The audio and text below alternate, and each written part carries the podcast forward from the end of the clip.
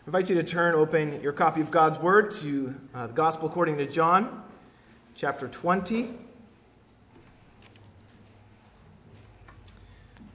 Gospel of John, chapter 20.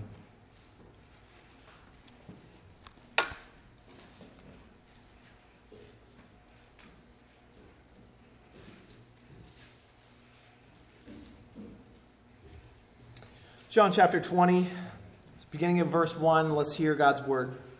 It says, Now on the first day of the week, Mary Magdalene came to the tomb early while it was still dark, and saw that the stone had been taken away from the tomb. So she ran and went to Simon Peter and the other disciple, that is John, the one whom Jesus loved, and said to them, They have taken the Lord out of the tomb, and we do not know where they have laid him. So Peter went out, and the other disciple, and they were going towards the tomb both of them were running together, but the other disciple outran Peter and reached the tomb first. And stooping to look in, he saw the linen cloths lying there, but he did not go in. Then Simon Peter came following him and went into the tomb. He saw the linen cloths lying there, and the face cloth which had been on Jesus' head, not lying with the linen cloths, but folded in a place by itself. Then the other disciple who had reached the tomb first also went in. He saw and believed. For as yet they did not understand the scripture that they must that he must rise from the dead. Then the disciples went back to their homes. But Mary stood weeping outside the tomb. And as she wept, she stooped to look into the tomb. And she saw two angels in white sitting there where the body of Jesus had lain, one at the head and one at the feet. They said to her, Woman, why are you weeping? She said to them, They have taken away my Lord, and I do not know where they've laid him. Having said this, she turned around and saw Jesus standing, but she did not know it was Jesus. Jesus said to her, Woman, why are you weeping? Whom are you seeking? Supposing him to be the gardener, she said to him, Sir, if you have carried him away, tell me where you have laid him, and I will take him away. Jesus said to her, Mary. She turned and said to him in Aramaic, Rabboni, which means teacher. Jesus said to her, Do not cling to me, for I have not yet ascended to the Father, but go to my brothers and say to them, I am ascending to my Father and your Father, to my God and your God. Mary Magdalene went out and announced to the disciples, I have seen the Lord, and then uh, and that he had said these things to her. Amazing account of the, the post death, burial, and I don't know if you, it's really hard to place yourself in their situation and their, like, the defeat they would have felt, perhaps, the, the, the agony, the confusion. would have been so confusing in those days. This was your Savior. This was the, the Lord. This is God. How is it that he's now in a tomb. He's gone. He's dead. Just grieving that fact. And, and what's interesting here is Mary returned to the tomb. She'd already been there and seen that he wasn't there, and then she returned again. Why was she there again? What did she expect to see Jesus? And in what form? Just another body again? Maybe she was confused. Maybe it was a joke. Maybe she couldn't believe her eyes. Was she there again to maybe wrestle with her faith? Like, did I, did I believe falsely?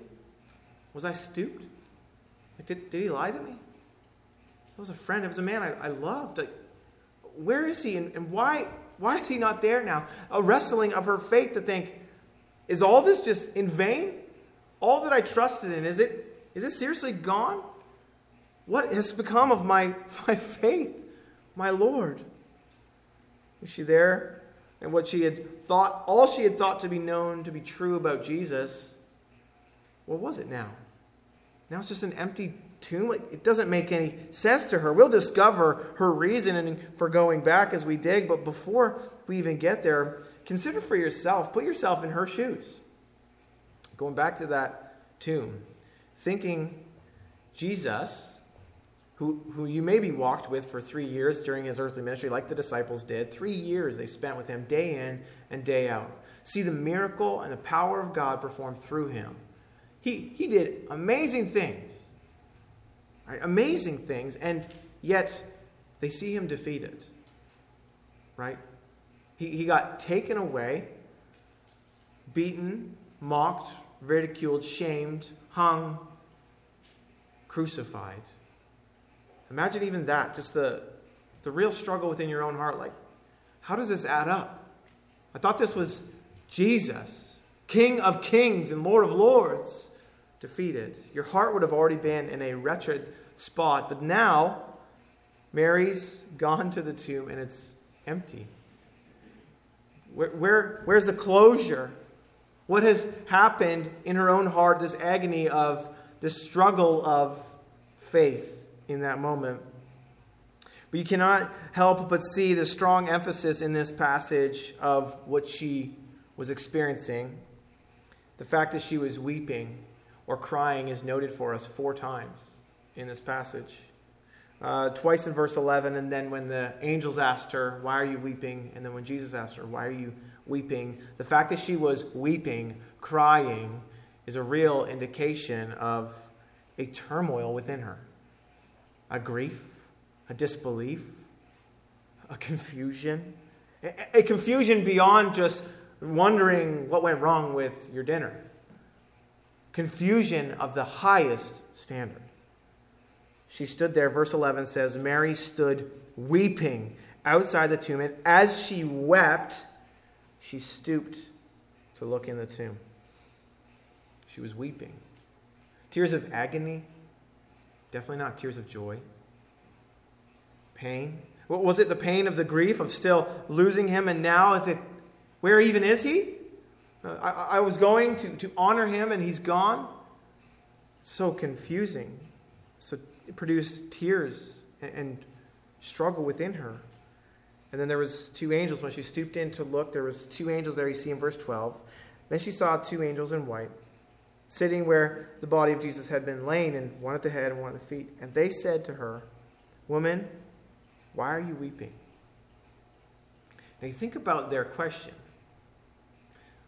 It would make sense for her to be weeping if this was simply your friend who was dead is now missing, and you're there to honor him and he's missing. You, you would be weeping in grief, in confusion. But this is almost partially a rebuke from the angels.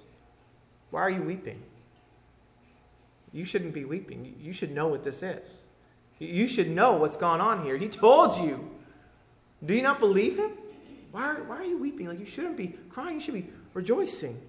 Why are you crying? She said to them, They've taken away my Lord, and I don't know where they have laid him. She's had two concerns that she mentions to them, which teach us a lot about her thought process at the moment. She says there uh, in verse 12, or sorry, 13, they have taken him. They who? Who, who does she assume had taken him? Was it the Roman? And the guards had kind of made some trickery up and taken him away to do what? They have taken him. Was it the, the Jewish leaders? What would they have taken him for? And she says, They have taken my Lord. And Lord there is not the term for Savior, but Master. This is my Master. This is one whom I'm committed to and I love and I serve. They've taken him. And I, she brings herself in, I'm confused. She says, I don't know where they have laid him. I'm at a loss for where he is right now. This is the reason she gives for her grief and weeping. And I can't begin to imagine the immensity of her grief. The burden is so heavy on her heart. She shows up to her friend's grave, her, her master's grave, the, the one who has just astounded her. She's been left in awe and wonder at him, and now she goes to his grave to pay respects, and it's empty. Just days after the reeling of his death, she goes to his grave to show her respects, and it's, it's an empty hole. Could you imagine the, the, the agony you would be facing in that moment? You are, you're already a flesh open wound in your heart from the grief, and yet now there's an empty grave before you. You don't even know where he is anymore. How are you supposed to pay your respects to him if he's not there? The, the, the hole's been dug out again. He's, he's gone, and someone's taken him. What are they taking him for? Did they take him to subject him to more shame? To put him on public display again? To mock him once more? What have they done with him? Why did they take his body? It's not being respected clearly. The agony in her heart towards Jesus, just simply on a horizontal, physical level of, you can't disrespect the dead like that. Where is he? Where is this one that I want to pay uh, respects to? And now, beyond that, the empty tomb was more than just the, the confusion of a respect of a body that had been uh, crucified and died. Her faith has been utterly tried. Utterly tried. And, and part of her uh, belief and disbelief is now tied up in this body, which is very interesting. The eternal Son of God, God the Son, has existed from eternity past and incarnates in a baby. Lives for 33 years, and, and she probably met him along the way in, in those last three years, maybe at the beginning when he was 30 or, or near the end but indicated that she knew him for a while. She was close to him, near and dear to him. And here, there's this emptiness. Emptiness beyond the body, because this is one she had learned to trust herself in, to love, to be vulnerable before, to come weeping before, confessing before. This is the one who knew her thoughts and her hearts, uh, uh, of her heart, the intentions of her mind. He knew her better than anyone. But this is one who was more than just a friend, more than just a loved one. This was to be the Savior of the world. And she was trusting in that. She was believing in that. And as much as the crucifixion was confusing, if she had been listening to what Jesus had said, he said this is exactly what would take place. He would be led by the chief priests, that he would be crucified and put to death by them, and that he said in three days he would rebuild the temple. That he, the, the, build, the, the building, the body would not matter. It wouldn't stay dead. It wouldn't rot. It wouldn't destroy, but would live. So now, she's still assuming he's dead. She's not assuming he's alive because she says, They have taken my Lord. I don't know where they've laid him. He's still a, just a dead corpse to her. But now he's somewhere else being disrespected. So she's reeling in her disbelief still. So when the, uh, the question from the angels is, Why are you weeping? It goes much deeper than just the fact that she is missing out on information. Her heart is still twisting within her. Her faith is being tried and tested, like our faith is tried and tested at times. And, and we wonder sometimes, where is Jesus? And it's not that you're thinking, where is he physically? How come I can't see him? How come I can't touch him? How come I can't hold on to him? We by God's design, have never had that chance. And he said, We are blessed because of that when he said it to Thomas. But here we have struggles with faith too, wondering, Where is he? Has he failed me? Has he not held up to what he I know him to be? There are times where you are confused in your faith, but nothing like Mary would have been. Nothing like this. Having said this to the angels there, verse 14 tells us that she turned around. She, she sent somebody else there. Turned around, eyes full of tears. She saw Jesus standing, but she didn't know. Oh, that's interesting. She saw Jesus standing. Standing. Points out he was standing. Like it could have just said she saw Jesus. But she saw him standing, but she didn't know that it was Jesus. Was it because her eyes were so full of tears and so foggy that she just saw a man and said, Oh, hey? Or was it that almost like the man on the roads, almost like other people who had seen Jesus, it was kind of like at first they wouldn't really recognize him, but yet he was there bodily in the flesh. And as, as we know from him appearing to the disciples, that he still had the wounds in, that, that he was crucified by. So, how did she not Know that it was him. And Jesus said to her, verse 15, Woman, why are you weeping? Again, the same question of the angels. Whom are you seeking? Knowing that you don't go to a grave just to have a picnic. She's seeking someone. She's looking for someone. He had heard her. She, he knew in her heart that she was seeking him. And there, verse 15 says, she thought he was the gardener, the guy taking care of the place. And perhaps the gardener had been given instructions to carry this body somewhere else. So she, supposing him to be the gardener, verse 15 says, she said to him, Sir, out of respect, if you have carried him away, tell me where you have laid him, and I will take him away. If, if you have carried him, she's still assuming this is a corpse. If you've carried him away, tell me where you have laid him, and I will take him away. That's interesting. That would have been impossible. There's no way she could have taken him away. But yet, she's just utterly respectful in this moment. Sir, if this was the guy who had taken Jesus' body and it's like causing her to reel in her faith, she's quite respectful in her moment of grief and agony. Why, why is he gone? Where has he gone? Do you know? Have you seen? Did you see somebody take him? Did you yourself take him? Where is he?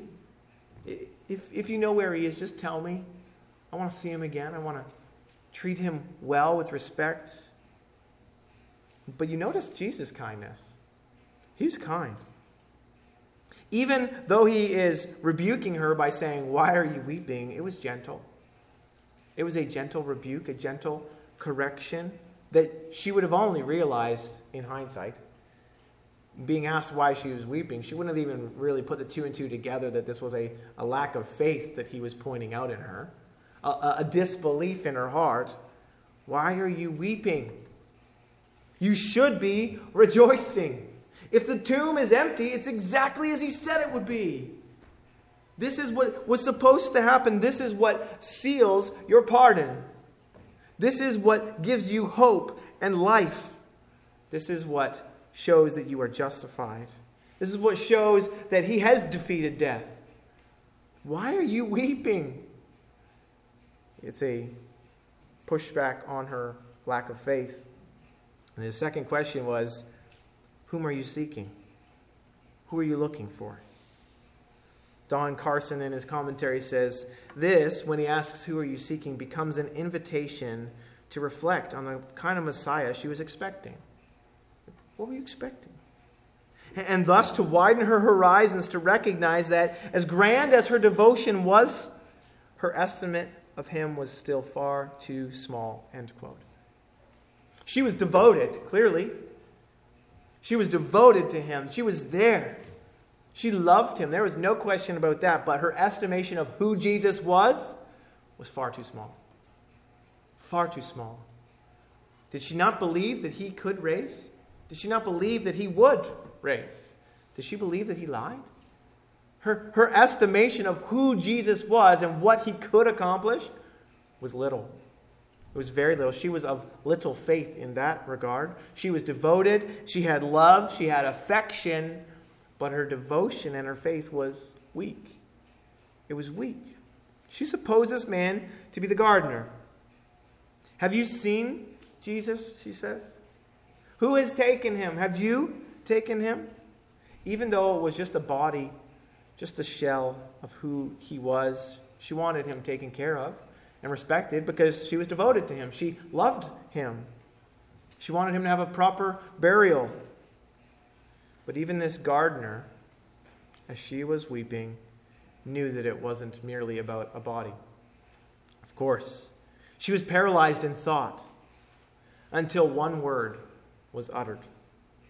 From the man who'd already spoken to her, asked her why she was weeping. She'd heard his voice already. Why are you weeping? Whom are you seeking? He already said those words.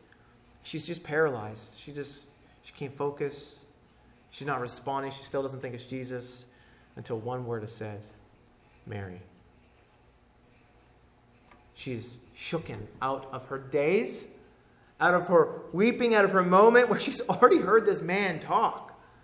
And the voice wasn't recognizable? No. It was that she was focused on this body until she, in that name call, knew that he was alive. Verse 16 says, Jesus said to her, Mary. She turned and said to him in Aramaic, Rabboni, which means teacher. It's you. You are alive. You're here. You're standing before me. She goes to cling to him. She goes to throw herself at his feet and cling to him. It's amazing. She'd heard his voice already, but when he called her name, she knew it was him. John 10, 3 and 4 says, The sheep hear his voice, and he calls his own sheep by name, and he leads them out, and the sheep follow him, for they know his voice. It wasn't necessarily about the voice, was it? It was about the what was behind the voice, the person. As soon as she knew who the person was, she heard his voice, she heard him call her name as he had many times before Mary. Ah, familiarity, comfort. That voice that had comforted her so many times, that voice that had told her about forgiveness, about love, about grace, the voice that had said, Come, come, find rest in me. Mary, come. She hears her name by his voice. She turns and she is. Tears have turned to tears of joy. Take that in for a moment, the shift of emotion in her, right? Despair turns to delight. And, and weeping turns into worship. Her crying turns into clinging.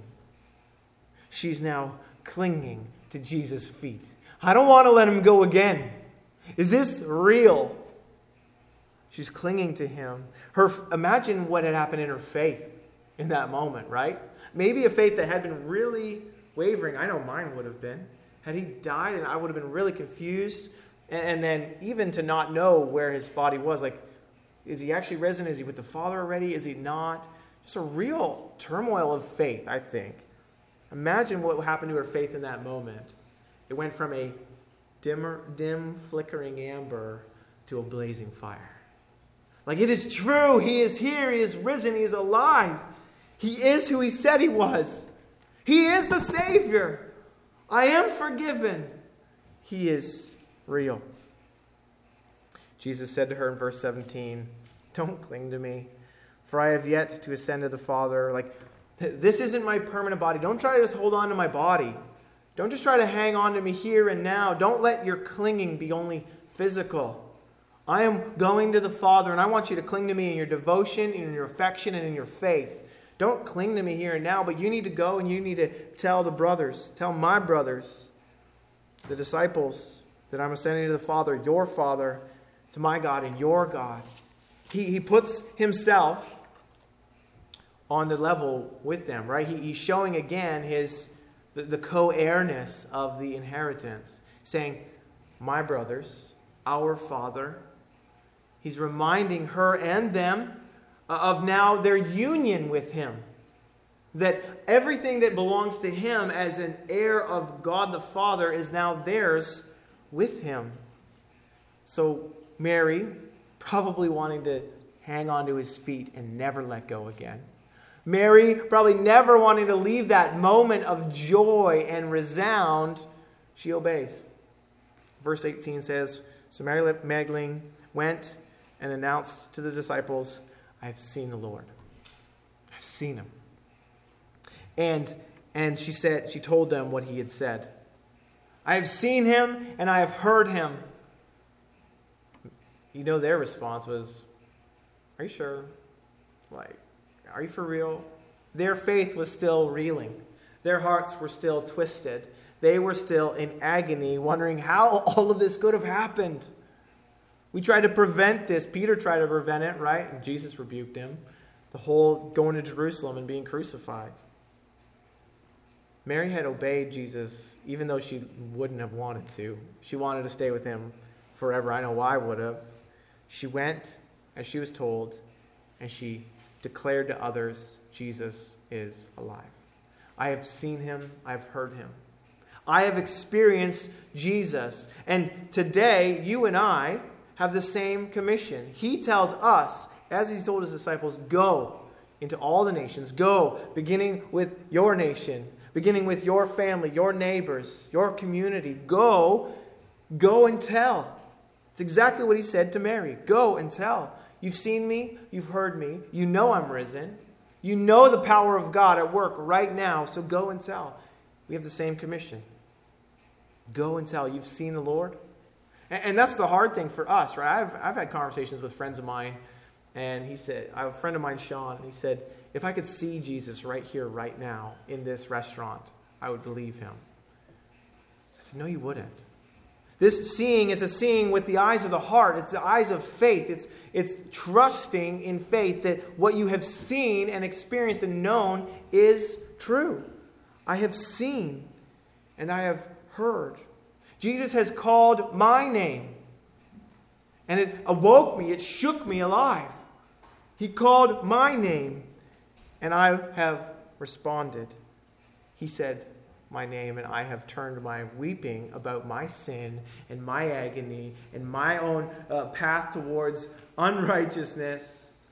My life, in, in, as it was, without Jesus calling my name, was despair. When he called my name, he turned it into delight, just as he did with Mary. Faith that has now become sight. Your faith and my faith, even though we don't see now with our physical eyes, we will see. But the beautiful thing is, just like how people say, well, if I could see God, I'd believe him, we can see the effects of God. Like you can see the effects of wind, you can see the effects of love. Love you cannot hold in your hands, but you can see and know it's real because you see its effects. And the same thing as we see the effect of Jesus on lives and on our own lives. And, and, and others, when you go and tell them, they can see that effect too. See what Jesus has done for me. He has called me out. He has forgiven me when I did not deserve it. He has loved me, although I'm unlovable. He has held me tight when I push him away. And they see that, and they hear from you what you have experienced in the Lord Jesus. We have the same agony that Mary had, real um, twist of faith, even sometimes, in our own faith journeys. But we hear Christ say our name. That's why it's so important to preach the gospel to ourselves every day. Yes, you can reel and cry and weep about your own sin or your situation, but then you preach the gospel. It says, He called to me. He called me by name, and He said, Come and find rest. Come and find forgiveness. You are in me, you are forgiven, and there's no condemnation. We, we preach that to ourselves every day so we can hear Him say our name, so that our faith can be turned into a greater, stronger faith. Romans 10, we know, says faith comes by hearing the word of Christ.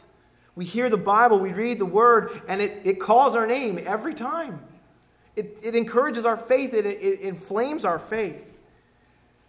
So then the question could be asked of us why are you weeping? Why are you weeping? And that's a really good question. There are adamant reasons, good reasons to weep. When you lose a loved one, when you are in physical suffering and pain, there is real weeping that happens. When you see children being abused, when you hear of children being ripped from wombs, we should weep. When, when a lost person refuses God again and again, we should weep. But when it comes to our faith in the Lord, the question can be asked why are you weeping? Even in those situations, there is reason to be uh, agonized. But at the end of the day, is it perpetual or do you have faith? Is there an underlying faith that says, even though I am weeping, I still trust, I still believe that God is in this, God is above this. God is in control of this. He has got this, even though I don't understand it, even though I'm reeling, even though it makes no sense to me in this moment. God is all powerful, and his power does not need to be seen the way I want to see it. Mary had what she thought in mind. She thought she was to see the body, and that would what? Calm her down? It wasn't what she needed. That would have made her faith futile useless. God gave her exactly what she needed. God gives us exactly what we need too. So when we're asked, and we ask ourselves, why do you weep? Or, or why do you weep through the night? Or why do you keep on weeping? Go to the heart of it and, and wonder, is there disbelief in me at all? Weeping is okay and it's good, and, and obviously more some people weep more than others. It's, it's important emotion. Jesus wept. Weeping is not wrong. But the underlying faith sometimes could be in question, as it was with Mary? Is it a question of faith? The question you and I also have to face in this life is why are we weeping? Even when we look around in situations that we don't understand, we don't understand when we're going to be out of this difficult season, why are you weeping about it? Don't you trust that God is in control? Why are we weeping? Don't we know that this is not all there is? That it's not about the body? It's not about the earth? It's about eternity? Let us then look, have faith, trust, look up, and hear uh, Him call our name as we hear the gospel preached to ourselves. That we who are sinners, He calls us by name and says, Come and be forgiven. Come and find life and hope and being. And we come. And we cling to His feet. He says, Don't hold on to just a physical idea. Don't hold on to a, an, um, an event in your life. Don't, don't think that that's what's got you saved, right? Don't hold on to your baptism. Don't hold on to the time you professed in faith. Don't hold on to the fact that you go to church. Don't hold on to a cross physically. All those things could go away, and they should not affect your faith. Don't cling to these things. Look where I am now. I'm with the Father, your God, my God. Why are you weeping? Look through the tears and see Jesus. See the risen Savior and rejoice always rejoice. Even though we weep, we rejoice. That's the resound of a Christian. There's much to weep about in this life. There is many agonizing things, but through the tears we rejoice because we see Jesus. As Mary exclaimed, Rabboni, my teacher. As Thomas exclaimed, My Lord and my God. You look with faith, and we believe. Let's pray. Well, God, we know that uh, you are uh, all powerful. You're in control, and we see your power on display in the resurrection of our Lord and Savior. It's amazing to think. It is unimaginable that Jesus, who was so brutally put to death, would live again. But of course he would. He said he would, and he never lies. And he has the power to do so. And you did it for us. So that death could no longer hold us, the grave could not keep him, and it will not keep us for eternity either. So we thank you for all that you accomplished and the joy that it brings us, even through the tears and through the weeping. When we ask, Why are we weeping? we can remember that this is just but for a moment, and we look through to the risen Savior. Christ our Lord. Thank you for him and all that he's accomplished and accomplishing for us. We pray this in Christ's name. Amen.